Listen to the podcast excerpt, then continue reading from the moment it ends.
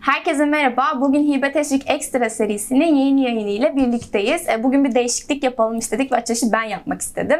E, Selam Mustafa nasılsın? Bugün bana nasıl sorular hazırladın? Merak ediyorum açıkçası. Bugün Hibe Teşvik Ekstra video serimizin yeni bölümüyle birlikteyiz. Seni bugün yine çok keyifli sorular bekliyor. Bence vakit kaybededen başlayalım. Hadi başlayalım.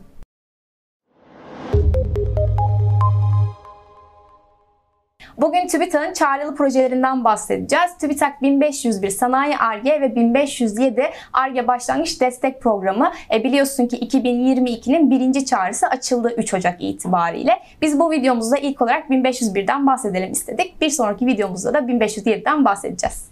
1501 Sanayi Arge Destek Programı nedir? Ee, Şimdi bu destek programı kapsamında yeni bir ürünün üretilmesi ya da mevcut bir ürünün geliştirilmesi ya da sürecinin yenilenmesi, ürün kalitesinin veya standartlarının yükseltilmesi, maliyeti düşürücü bir şekilde yeni tekniklerin geliştirilmesi için uygulanan, e, daha doğrusu yapılan e, projeler e, desteklenmektedir.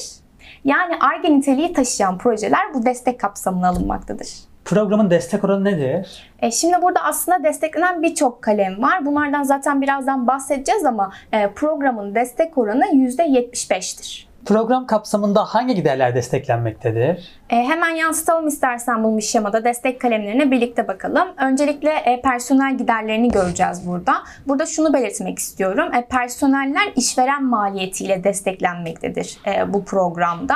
E, sonrasında seyahat giderleri, alet, teçhizat, e, yazılım ve yayın alım giderleri, malzeme ve sarf giderleri, e, yurt içi veya yurt dışı danışmanlık hizmeti ve hizmet alım giderleri. Bunun yanında ARGE kurum ve kuruluşlarına yaptırılan ARGE hizmet giderleri bu destek kapsamına alınabilmektedir.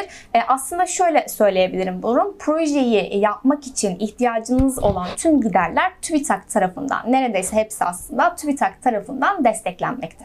Proje teklif çağrısına uygun bir projemiz var diyelim. Bu destek programında süreç nasıl ilerliyor? Ee, daha kolay anlaşılması açısından hemen yansıtmak istiyorum bunu aslında. Öncelikle projenin yazım aşamasını gerçekleştirdiğimizi varsayıyorum ve e, proje öner- önerileri Prodis üzerinden TÜBİTAK'a gönderiliyor. Sonrasında proje öne- önerileri alanında uzman kişiler ve kurullar tarafından değerlendiriliyor ve uygun bulunan projeler destek kapsamına alınıyor. Desteklenen projeler için firma ile TÜBİTAK arasında bir sözleşme imzalanıyor. E, firma projeyi yürütür ve 6'şer aylık dönemlerde proje giderlerini ve proje faaliyetlerini içeren dönem raporlarını da TÜBİTAK'a su- sunuyor. Yine Prodis e, üzerinden gerçekleşiyor e, bu durum. İzleme aşamasında TÜBİTAK alanında uzman bir izleyici görevlendiriyor ve projenin ilerleyişini izliyor ve destek ödemesi firmanın hesabına gerçekleştiriliyor. Projenin e, son dönemine ilave olarak bir proje e, sonuç e, raporu hazırlanıyor. Tamamlanan projenin de ticarileşme süreçleri takip ediliyor. TÜBİTAK tarafından proje değerlendirilirken hangi kriterlere dikkat edilir?